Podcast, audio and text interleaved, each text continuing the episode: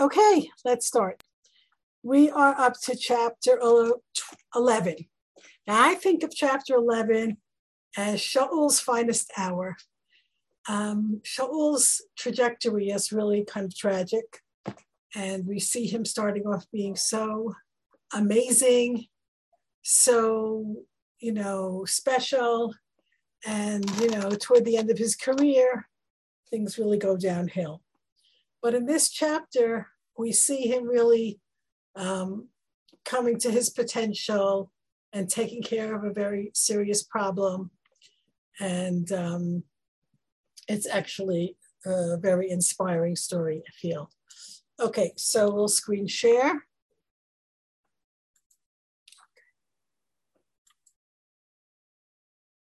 Okay, so we start here. And here we see that Perek Yud Aleph is kind of a short perek. It's only 15 psukim. And in, in this edition, right, this always has sort of a division for us.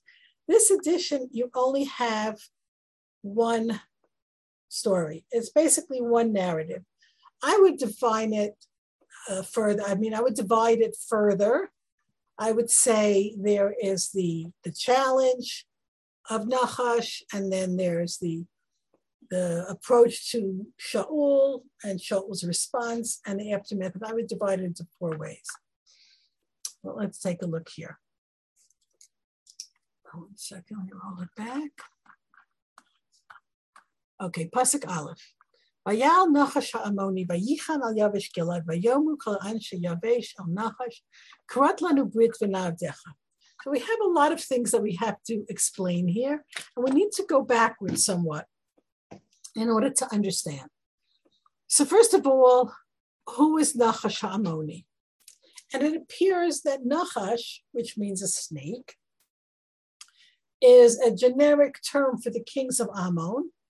And although we do find other kings of Ammon with different names, but Nachash seems to not be his personal name, but it does sort of give you a clue that we're not dealing with a very nice person.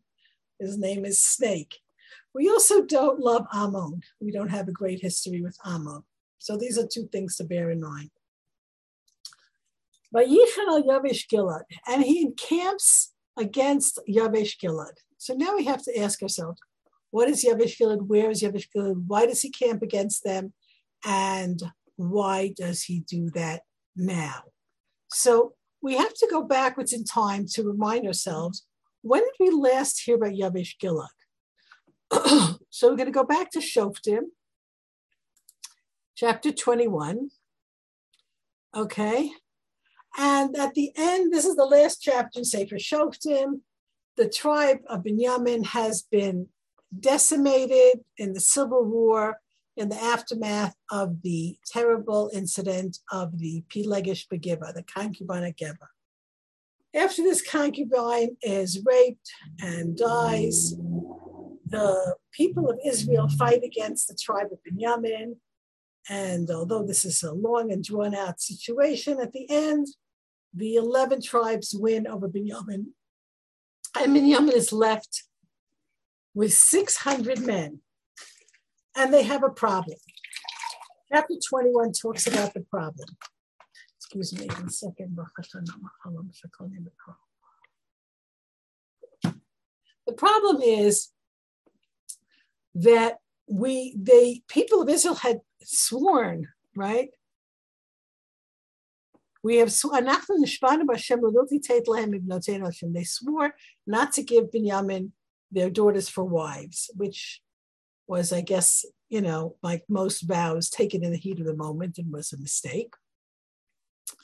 And they decided, and this is all a very uh, complicated story, they decided that perhaps there's someone who didn't make this vow and when they check all the people who came to fight Binyamin, they discovered that this town, Yavish Gilad, had not participated, participated in the war. They had not come. And their solution is to make war against them, right? And they sent their 12,000 men and they struck the people of Yavish Gilad and they took away only 400 girls who had never been with a man and they matched them off to 400 of Binyamin. And if you remember the story, the remaining 200 they snatched from the girls who danced at Shiloh. So what's actually going on here with Yavesh Gilad? Let's let's take a look first where this is. Okay, so in general, uh, in general, you could see Yavesh Gilad is right over the, the border, the Jordan River. Okay, this is Menashe territory. However, the people of Yavesh Gilad are probably no longer Menashe. Let's think about this. Who lives in Yavesh today? I mean, today, at the time of this story. The, the town of Yavesh has been wiped out. Okay. Uh, just, I'll take a moment because I don't like to give over such a terrible story without giving some clarity. The reason that the people of Yavesh were punished in this way is because it was determined by the leaders of Israel at the time, the leaders of all the tribes, that they cannot allow separatism. They cannot allow people to say, we don't feel like participating in this war. I- am sure that anyone who's listening to the news lately hears the echoes of the great debate that we're having now, where because of politics, some members of the Israeli army and air force don't want to participate. This cannot be. It cannot be. The army has to be above politics. And I think anyone with a, you know, straight thinker has to realize that the army has to be above politics. So when a, a group like Yavesh Gilad says we're not participating, they're actually making a major rebellion, which is going to you know, go back and hit everyone in the face if they're not punished. It's very extreme. The whole story is very extreme. But the rationale is we can't have people saying, well, we don't feel like fighting this war. We're not participating. So Yavesh Gilad has basically been wiped out. Their 400 remaining daughters are married to which tribe? Binyamin. And who's from Binyamin?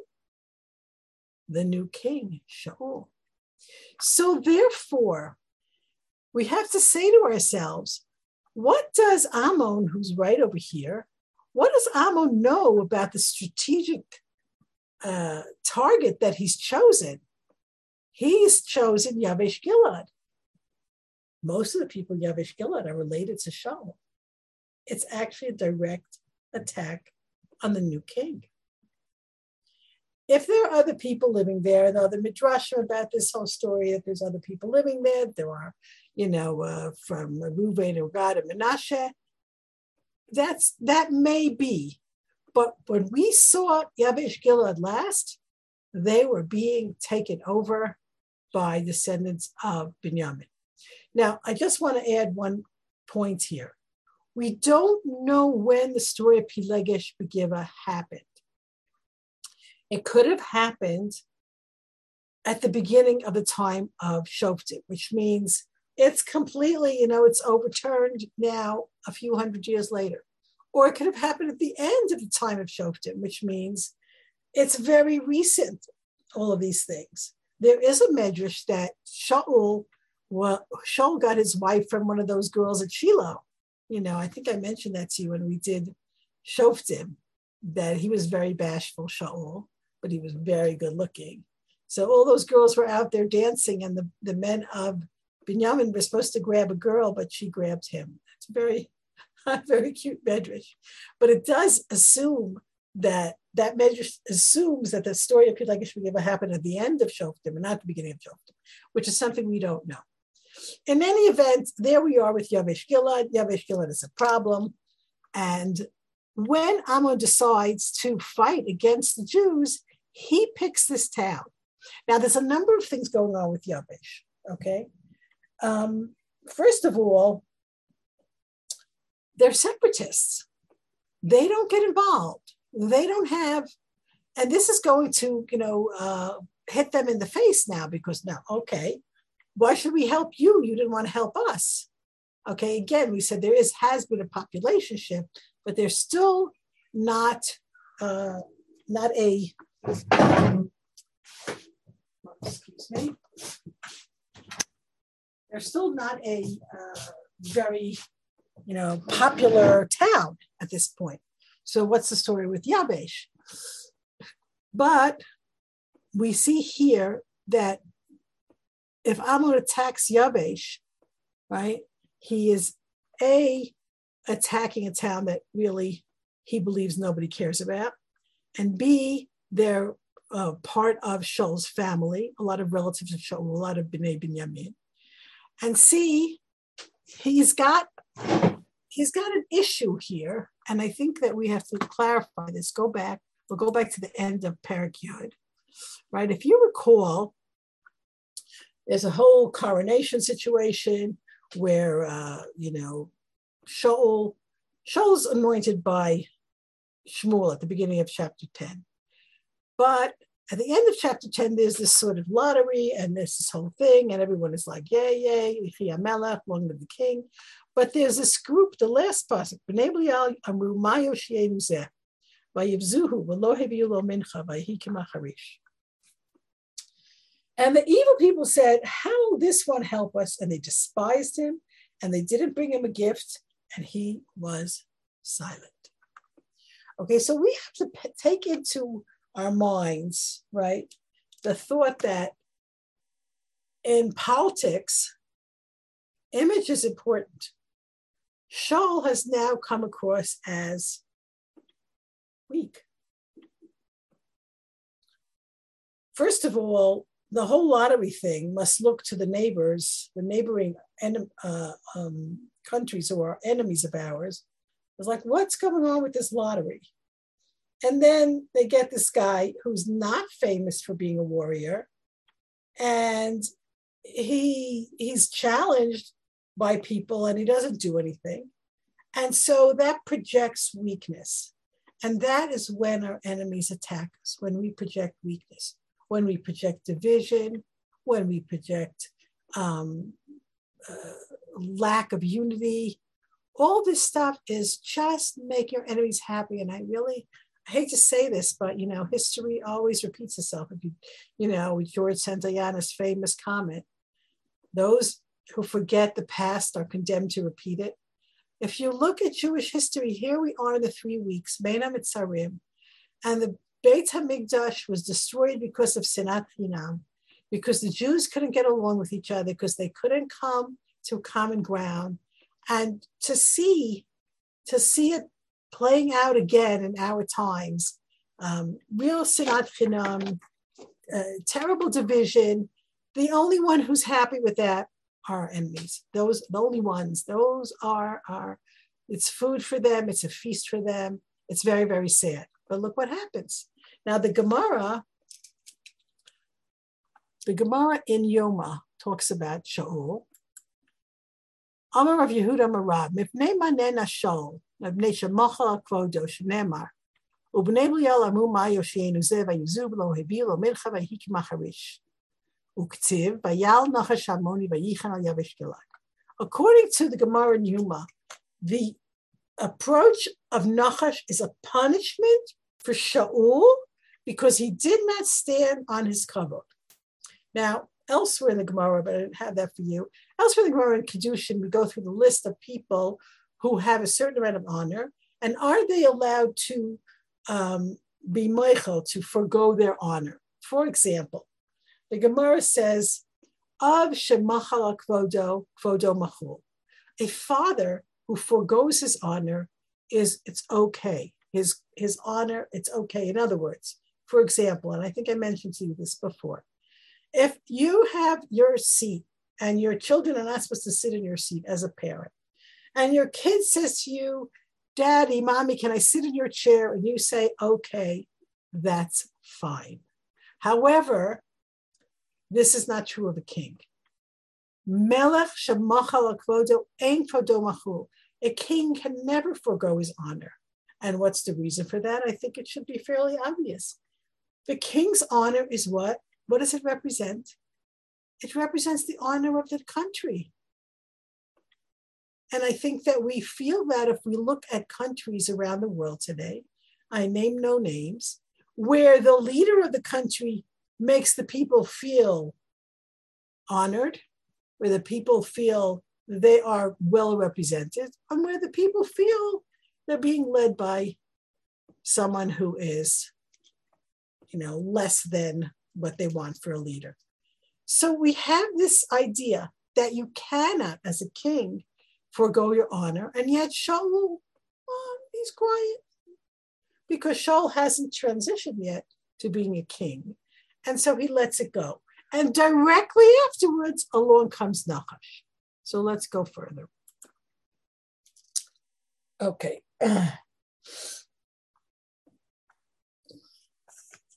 okay, so that's one thing we should remember that strategically, there are times when our enemies are paying very close attention to what's going on with us.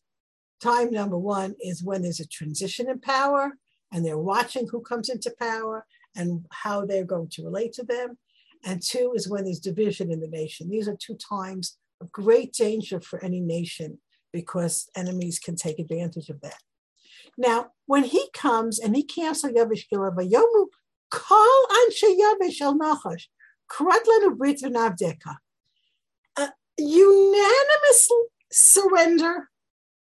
The people of Yavesh don't lift a finger they're completely convinced that they are done for, and they say, Make a covenant with us, we will be your servants. Now, the expression krotlanubrit, to cut a covenant, has very specific um, uh, etymology. We always have this expression of cutting a covenant because there used to be like if you think of the Brit Ben Tarim and Gracious, like so Abraham cuts these animals in half and goes between them. There is an element of cutting. There's a lot. Uh, most of the covenants that we talk about in the in the time of Tanakh involve some kind of cutting, Brit Milah. And so they say, cut a covenant with us and we'll serve you. In other words, what do they want to get out of it? They don't want to get killed. They don't want to fight you see from the previous story that these people are not interested in war. And they say to Nachash, okay, you won. What would you like? We'll be your slaves. And this seems, first of all, it's very reprehensible that there's not one person in the whole place who says, you know, let's, you know, stand up for ourselves or let's just, you know, get some, uh, you know, backing. And it's like, okay, you know, you won, right? and they're willing to be his servants. Classic bet. Okay, fine, I'll make a covenant with you. Sure. On one condition. Bin lachem kol yamin. I'm gonna punch out everybody's right eye. Al kol Yisrael. And I will make a disgrace for all of Israel.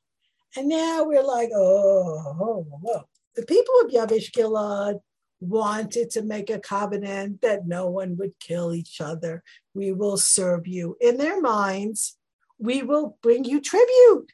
We will, you know, do slave labor for you. Just don't kill us.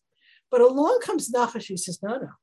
My condition is I'm going to gouge out everybody's right eye. And this is just, I mean, you can imagine this is kind of a horrific situation and not one that anyone can like say, oh, sure, that's a great condition, we'll go along with it. They're kind of horrified. So we have to kind of figure out what what's Nachash up to here? What does he want to do? And there's many, many um, explanations, but if you take a look at Rashi, right, he says, Kimashmal, right? And the um, uh, yeah, I think the Radak says also, Radak and Rashi say, is just literally, he's just a cruel and evil person. And he wants to do this because he's cruel and evil. And the second half, he's explaining what is his purpose. I will make a cherpa. Now, the word cherpa is a disgrace, going to dishonor the whole nation, right? If I come into this town and gouge out everybody's right eye, I'm going to make the entire Israel pathetic, an object of uh, disgrace, humiliation. So that's meaning number one. Meaning number one is he's just being cruel. Okay.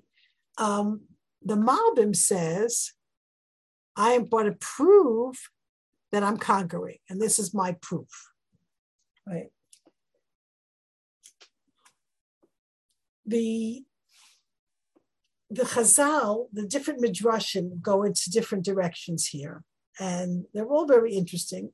So, um, in the Medrash Shmuel, Levi says this refers to Kol Yamin, all the warriors of Israel, which is interesting because we're talking about Binyamin. So Yamin sounds a little bit like Binyamin, but Binyamin were actually left-handed warriors, so that's kind of interesting the um, that's uh, Rav Levi. Rav Simon says we're talking about the Sanhedrin. There are other places where the Sanhedrin is referred to as the eyes of Israel.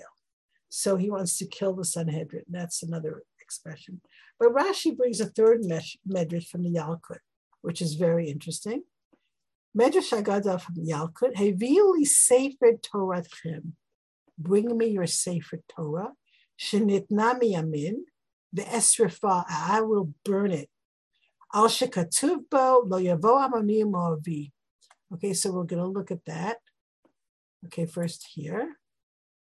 Okay. Hashem Sinai ba v'zarach miseir lamo hofia mehar paran ba'asa b'ribos kodesh mimino eshdat lamo. So there is a sort of God is giving the Torah with his right hand.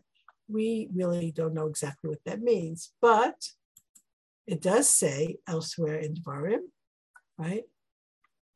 Eh, eh, eh, Lo yavo Ammoni Moavi Hashem. This means that an Ammoni Moavi is not allowed to marry a Jew.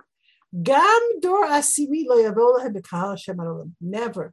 Ten generations and more, an Ammoni and Moavi is never allowed to intermarry. Of course, the uh, the Gemara comes up with the exceptions, which are um, Moabite women, um, the story of Ruth is one example, or maybe the example.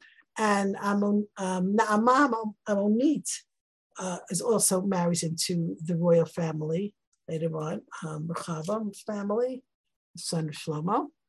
But here we get the reason. Because they didn't give you, they didn't help you, they're anti-chesed people, and they give you bread when you left Egypt and they hired Bilam to curse you, and Hashem didn't want to curse you. He made it a bracha. And Zayin lo tidrosh shlomam olam. Never inquire for their welfare. Nothing about them is good. They're anti-chesed people, and we don't want to know anything about them. Going back to the text, so Nachash, according to Rashi, is offended by this discrimination against Ammonim, and he says Give me your ayin yamin, your min, your Torah, which is like your precious as your right eye, and I will destroy it because it says bad things about Ammon. And it's interesting that historically, you know, our enemies had this sort of interesting attitude toward Torah. They either want to take it for themselves and make it theirs and pretend it's it, it was always theirs, or they want to destroy it like the Romans. Let's nobody's allowed to study it and we'll burn it. And um, it's very interesting. Now let's talk about the cherpa for a minute. Cherpa, we're talking about disgrace. So one of the things we have to think about, taking out an eye, is something that is indicative of slavery. We take a look here, uh, Hmm. Parshas Mishpatim, right? If a man hits, strikes the eye of his servant or his maid servant and it was destroyed, he must send him free because of his eye, or if his tooth he knocks out, he has to send him free. These are uh, ways that a, um, a Kanani slave goes free. This was a, a thing that they did. They would brand their servants with this sort of thing. Now, we always also have at the very beginning here, Parshas Mishpatim, that if a person wants to become a slave, they could be a slave for six years, right? And the seventh year has to go free. unless he says, I want to be a slave. And then he has to have a mark, a mark of that. What's the whole point here? The whole point is that slavery is a cherpa, slavery is a disgrace. And in Shoft, in Yoshua, the very famous comment that Yoshua makes in here, it says, oh no, where's Yoshua? Yeshua, right? When the Jewish people cross the Jordan, come into the land, right, and they have a mass brit milah. Everybody has a brit milah on the other side of the Jordan. Then they have Korban Pesach, and then they take over uh. This all happens in a place that's called Gilgal because of what Yeshua says here. And Gilgal is where we're going to get to at the end of our chapter here. And Yeshua says, Hayom. I rolled back the disgrace of Egypt from upon you. And he called that place Gilgal until today. A lot of midrash about why, why um, having that Brit Milah takes away the cherpa, but it would seem connected to the disgrace of being in Egypt, of being slaves. So what Nachash wants to do is say, I despise all of you Jews. I despise your whole country. You're nobodies, you're nothing, you're slaves. The similar thing that the Plishtim say the, in chapter four of Shmuel. If we don't win those Jews, we're going to be slaves, right? And that is a cherpa. That is a disgrace. So he is not just out to start up with Yavesh Gilad. He's starting up with the entire Jewish nation, and he's sticking, you know, he's sticking a uh, a finger literally in their eyes and saying, "Guys, you're nobody. You're nothing." And it seems clear that he wouldn't make this threat and this uh, action if Shaul had made more of an impression on him. He's basically saying, I'm going to show you guys that your king is nothing and he's nobody. Vayomer elav zikna yavesh. This is Pasuk Gimel. It's terrible disgrace. The idea of the Brit Milah, I should clarify that Brit Milah is proof that we are slaves only to Hashem and not to other human beings. And that's why the Brit Milah takes away the cherpa of our slavery in Egypt. And I'm not sure if I clarified that. So now the people of Yavish are like, oh my gosh, this is not so simple as surrendering and we'll give him money and we'll work for him. This is like our eyes. We're not happy with this. But Yomer Lev Zikna Yavesh, Pasuk Gimel. Harif Lanu Shavat Yemim. Wait seven days. We're going to have now a break. We're going to send messages all over Israel. If nobody's going to come and save us, we'll go out to you. And that's very bizarre in a certain sense, because why should Nachash agree to that? Right? They say, give us seven days. And they say to him, apparently, and this is what the Mepharshim seem to indicate, right? Um, here. Give us seven days. If you want to disgrace all of Israel, you have to tell them.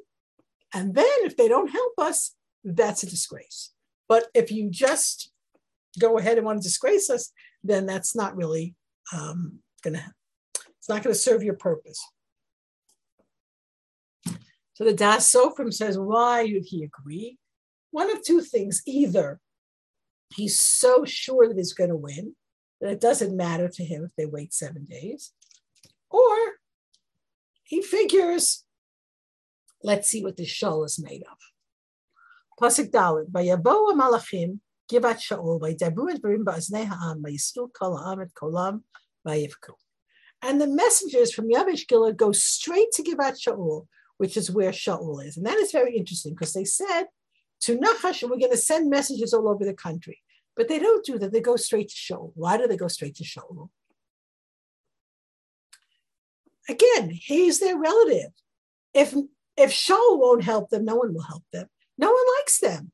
No one's interested in them. They're the people who stay aloof from everything. Why should we help you? So they know their best hope is Shaul. They go straight to Givat Shaul. He's not there. They tell all the people, and everyone starts crying. They're all crying, oh, well, what is going to be? What are we going to do? And if you think about it, why are they crying? Why are they crying? Is it empathy with the people of Yavesh Gilad? Or is it terror that there is this enemy there on the east bank of the Jordan who wants to do terrible, unspeakable, cruel things to all of them? And they just don't know what to do. And Shaul has not been tested at all. No one knows what he's made of. So nobody's really very confident here. Pasuk Hey, V'hine Shaul ba acharei bakar min asadeh Shaul mala an kivku.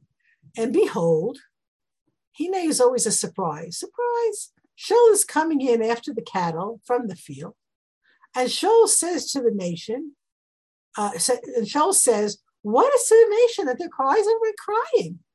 But Yisapulo Divrei Anshe Yavesh. And they told him what happened to the people of Yavesh. Now, this pasuk uh, gives a lot of trouble to Mefarshim because what's going on here? Shaul is coming in from the field after the cattle. What's the problem? A king is not allowed to do menial labor in presence of three or more people. That is forbidden. So, what's he doing in the field with the oxen? So there's a number of ways of dealing with this question. Okay. Rashi says, It was just that time of day when people were bringing in their animals. It was just a coincidence, right? And Mitsuda says they saw, he saw that they despised him, that he wasn't accepted, so Lona Hagam smoke He himself said, Well, I I guess I'm not going to be a king right now, so I, you know, whatever, just gonna go home. And he went to do his thing. The Malbim has another comment here. He says, We're just being told that it was just a coincidence that he came at that time. He wasn't really uh, working with the cattle. It was a coincidence, but the point is to know why are we dealing with the cattle. The cattle comes into the next line or two lines ahead. Okay, so Shaul is quite shocked, and you know this this is this is again we have this you know this problem with Shaul. Like, are you a king yet? Not a king yet. What's with the cattle? So he's coming in, and they tell him what Nahash wants to do. Asikba. ותצלח רוח אלוקים על שאול כשמעו את הדברים האלה וייחר אפו מאוד. And the Spirit of God came upon Shaul when he heard these things, and he became extremely angry.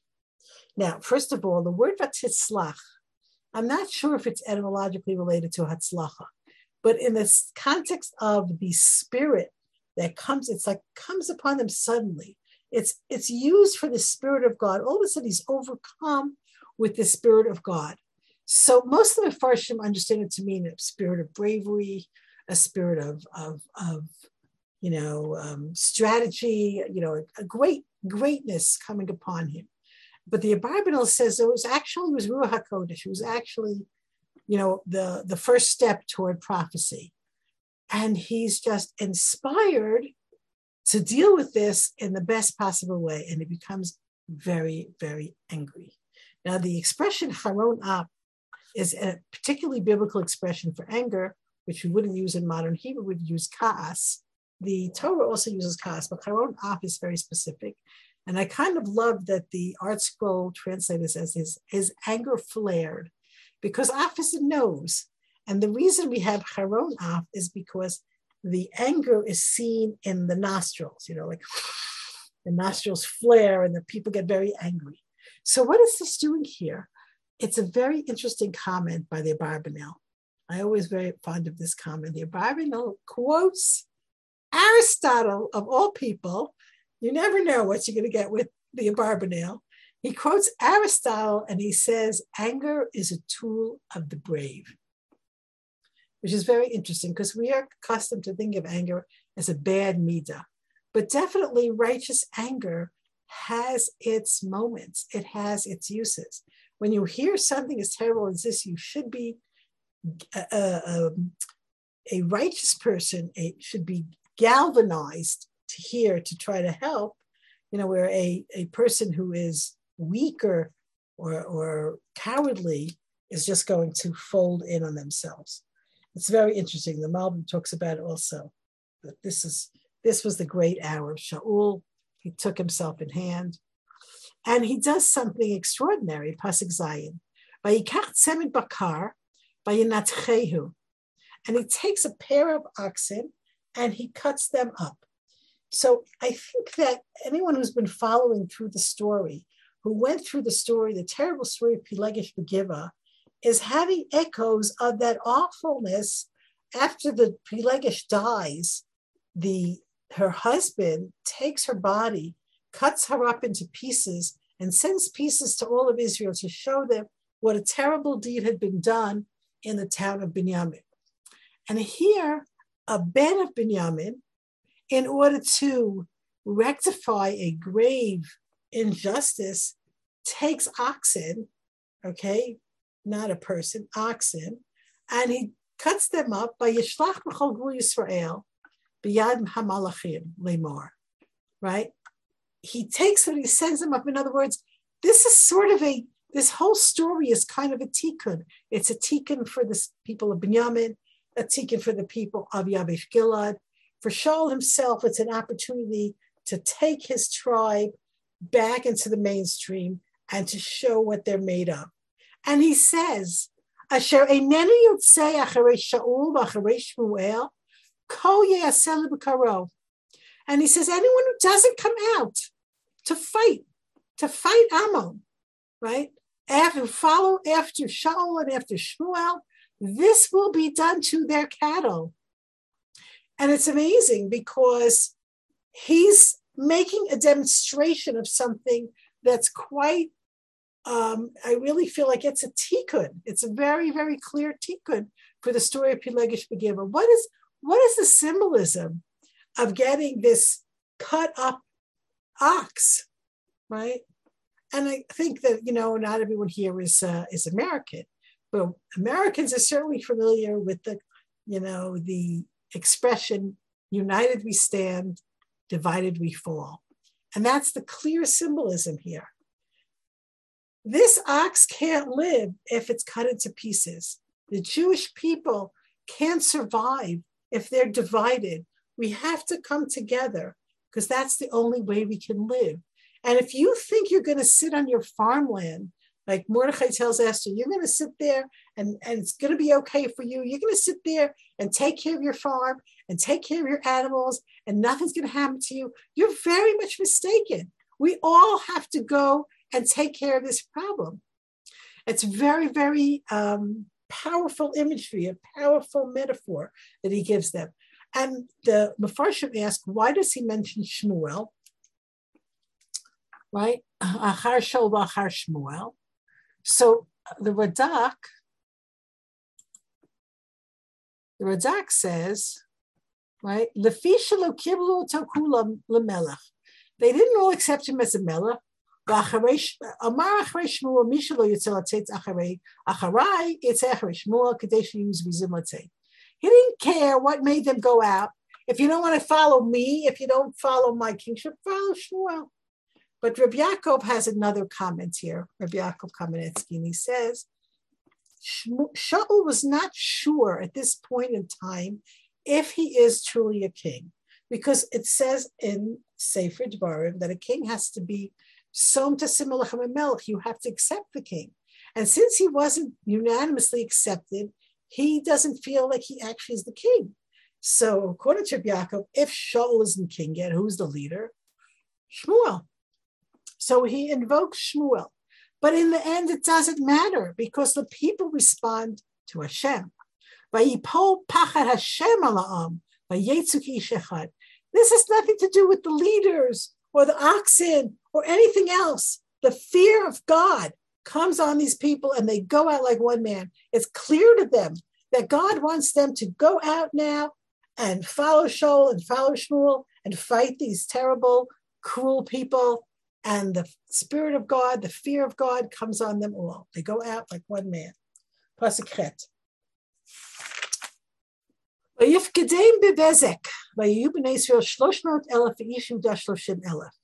Now, I want to just point out here before we go into the, the whole counting situation, we have to spend a few minutes on that. Notice the children of Israel counted 300,000 and the men of Yehuda 30,000. This is a fascinating thing that always happens in the Tanakh that Yehuda is always separate. Now, is that a geographical thing? Because they're in the south, they're not near anybody else. It's not really clear. But the Abarbanel says, and we, we, talked about this a few times in, in, in Perek Chet and last Perek, talking about the um, and Tet, about Shaul being from Binyamin becoming king, that the king should be from Yehuda. Abarbanel says, and the Ramban says, there's a problem with uh, um, Binyamin having a king, and it's just sort of like a strange sort of, you know, um, sideline, and maybe it would have been like this. There should have been Yehuda, but the Bible says Yehuda is the fact that it says Lo Yasur Shevet Yehuda, that Yehuda is always counted separately. And there you go. Yehuda is always given the most honor. And there you go, even if they're not the king. And that's what the Abarbanel says here. So what does it mean, Yifkadim to Bezek? He counted them in Bezek. Okay, so b- there's two explanations here. One is that Bezek is a place, and the other is that Bezek are shards of pottery. So we're going to go back to the Yoma. Um, the Gemara says,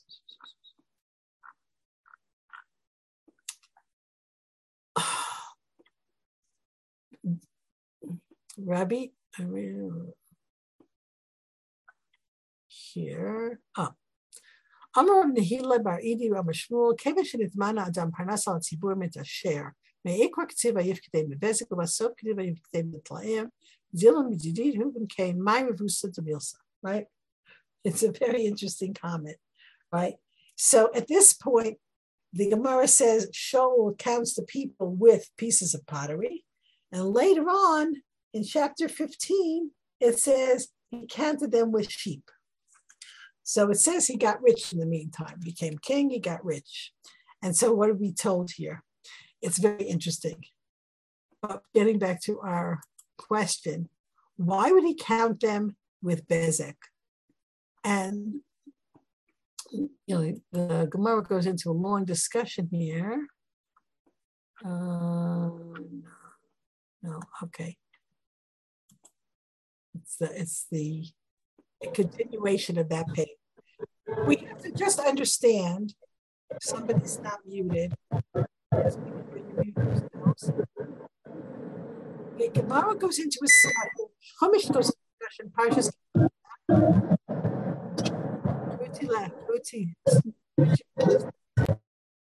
Okay, the the Chumash says in Parshas Ki Tisa that you have to count people with a half a shekel, and you're not allowed to count people. And we see this over and over. David counts people at the end of Shmuel Bet, and it's a plague.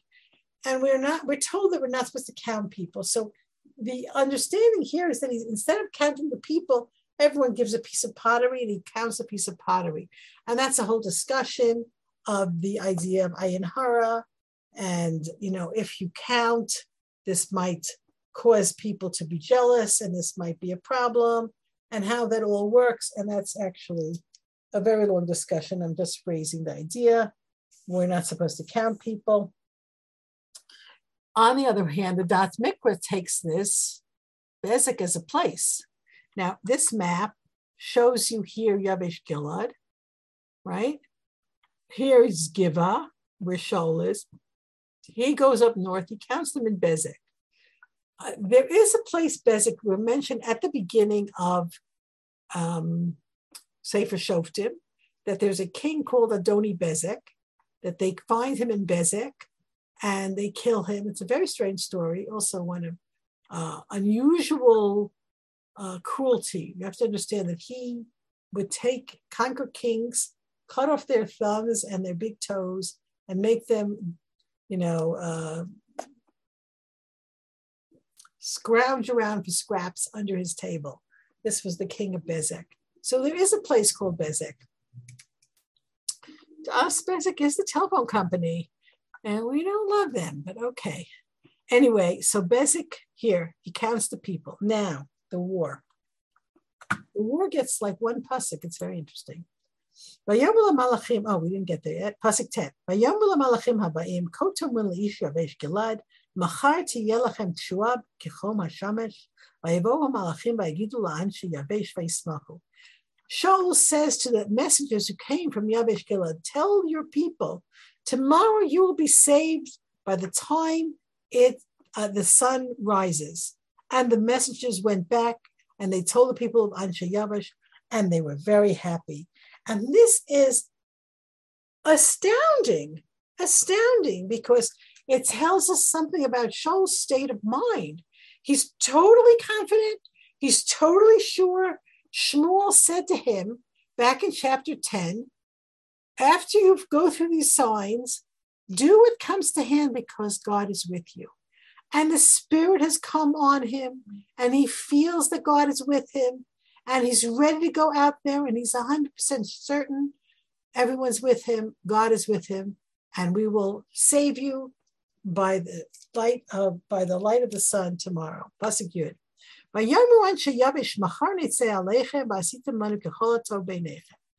the people of Yavish are clever. Who are they talking to in Pasuk? They say Tomorrow we're going to go out to you, and you will do to us all that is good in your eyes, which is kind of, he's not, they're not saying that to Shaul, they're saying that to Nahash. And here you see the cleverness. They say they are putting him off, um, lulling his suspicion, so to speak, and saying, you know, uh, we give up. Tomorrow we're going to come out. And this irony, we will and you will do to us what's good in your eyes. And the, the use of the word eyes there, it's very uh, strong. But they know, and we know that Shaul is on his way. Pasuk Yud Aleph. Vayhimi Macharat, like I said, the, the war gets exactly one pasuk, which is interesting. Vayhimi Macharat, Vayasem Shaul to Am Shlosharashim, Vayavo b'toch hamachane b'shmoret haboker, Vayaku et Amon ad chom hayom. And it wasn't the following day, Shaul divided his people. He put them into three groups, and they came into the camp in the morning watch, and they struck Ammon until the heat of the day. At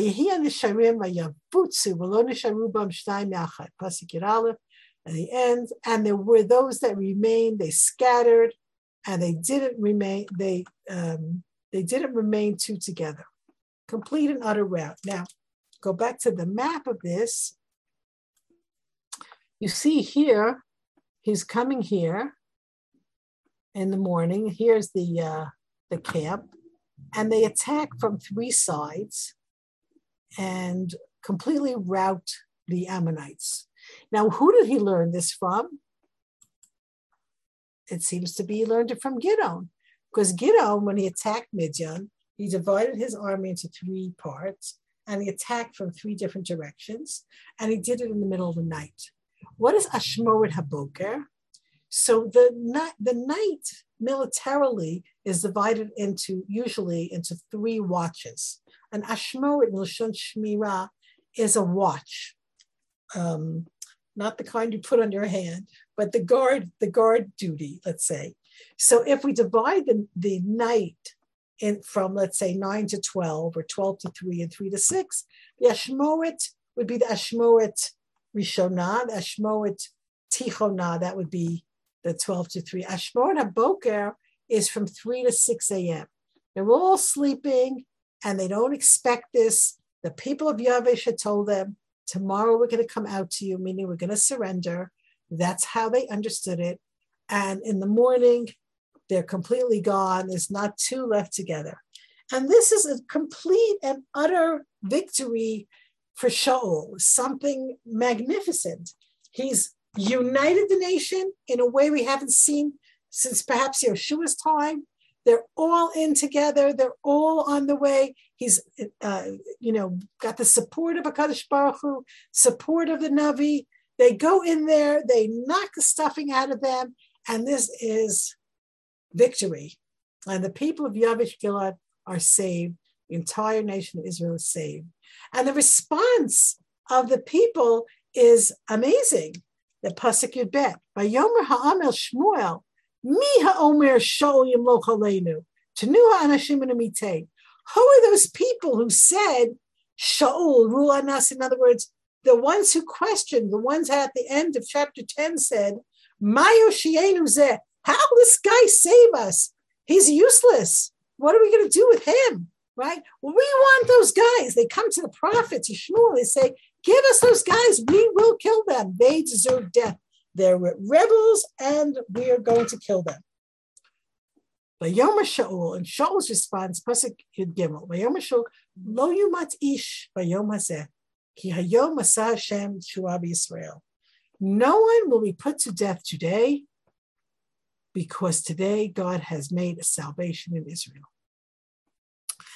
And this is a very um, noble sounding statement. We love the sentiment. We love the the forgiveness, and yet what's happening here? We have to really look at it closely. Shaul says, No one be put to death today because today is the day of Hashem's salvation. Okay, fine. What then do we do with these rebels? Do we just forget that that happened? How do we deal with such a situation? So, if you take a look here, um, Ralbag has a theory which it's interesting. No one will die today. Maybe after today he killed them. Okay, I'm not sure that that actually stems with our understanding of Shaul. That Shaul was putting them, you know, uh, you know, pushing them off. Saying, you know what? Not today. And then the next day he kills them. It, no, I, I, don't actually feel that that. This is my opinion. My, I'm humbly taking issue with the Ralbag, but he also says Alzada Tachbula Maleta Anashim Israel. Laharot Lahem Shed he takes the opposite tack, the rabbi is maybe, maybe Shaul is actually saying, no one's going to be put to death today, so that these people will think that he's going to kill them the next day, but they actually will be able to be saved. And it's an interesting question like, what exactly, what is this good? Is this bad? Right? Now, the Malbim says here Shol Heshiv, right? I don't consider that they were rebels against the king, right? Lo hodu kulam b'malchuto ad mi'amo. They didn't unanimously accept Shaul until this moment. So previously, and if we're following his thought, who's saying, I'm not accepted by everyone, ergo I'm not a king, ergo I do not have to act like a king, Ergo, they're not rebels against the king because of what they said previously. And therefore, he says, I didn't have a din of a king, so they don't have a din of rebels. And therefore, I don't, um, they don't deserve the death penalty. Now, the Rambam, when he clarifies the laws of kings, says killing a rebel is, is reshut, it's not chova. You don't have to kill a rebel. You have the, uh, the king has the ability to do that. But the truth of the matter is that Chazal are not happy with him. If we look at the right, they're like, uh, no, Shaul, you're messing up here. You have to take charge. The reason that Nachash attacked is because you projected weakness. Don't do it again because then other enemies will attack, which sadly happens you're projecting weakness. And as a king, you can't do that. So Chazal are very down on him here. We have to take a step back and say, what do we do with this Shaul? his humility is so inspiring. And on the other hand, it's being criticized. He's humble, he's forgiving. And Chazal is saying, no, no, no, no, no, that's nice, but not now, not for the king. It's very, it's very interesting. It's also this perek gives us an amazing contrast between the cruelty of a person like Nachash, the, the absolutely unspeakable, you know, evil to just, yeah, I'm just going to put out everyone's right eye. And we know there's evil people out there. And then the, the mercy of a Shaul. It's a very strong contrast for us to think about. Right. Okay, Pasuk Yud Dalet. And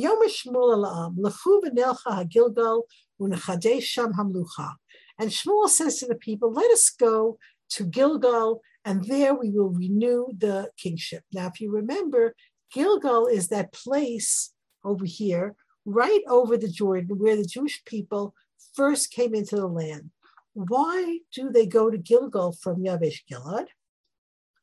It would seem that Gilgal, there are a number of places that the Jews gather. They gather at Mitzpah, right? They gather at Gilgal. Why at Gilgal? It would seem that Shmuel is thinking we need a fresh start. Gilgal represents where we started. And in order to begin the, the kingship on the right foot, we need to go to the place where it all started. And that's why. Now, the last pasuk here,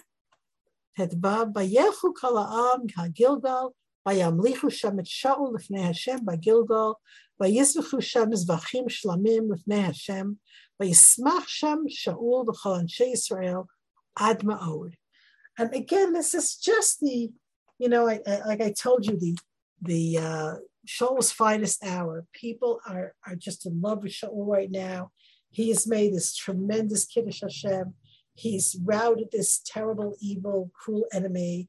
There's a, a, a tremendous simcha here, which is really um, quite lovely. They all get together and they sacrifice to God and they all rejoice adma'od, which means extremely, extremely happy.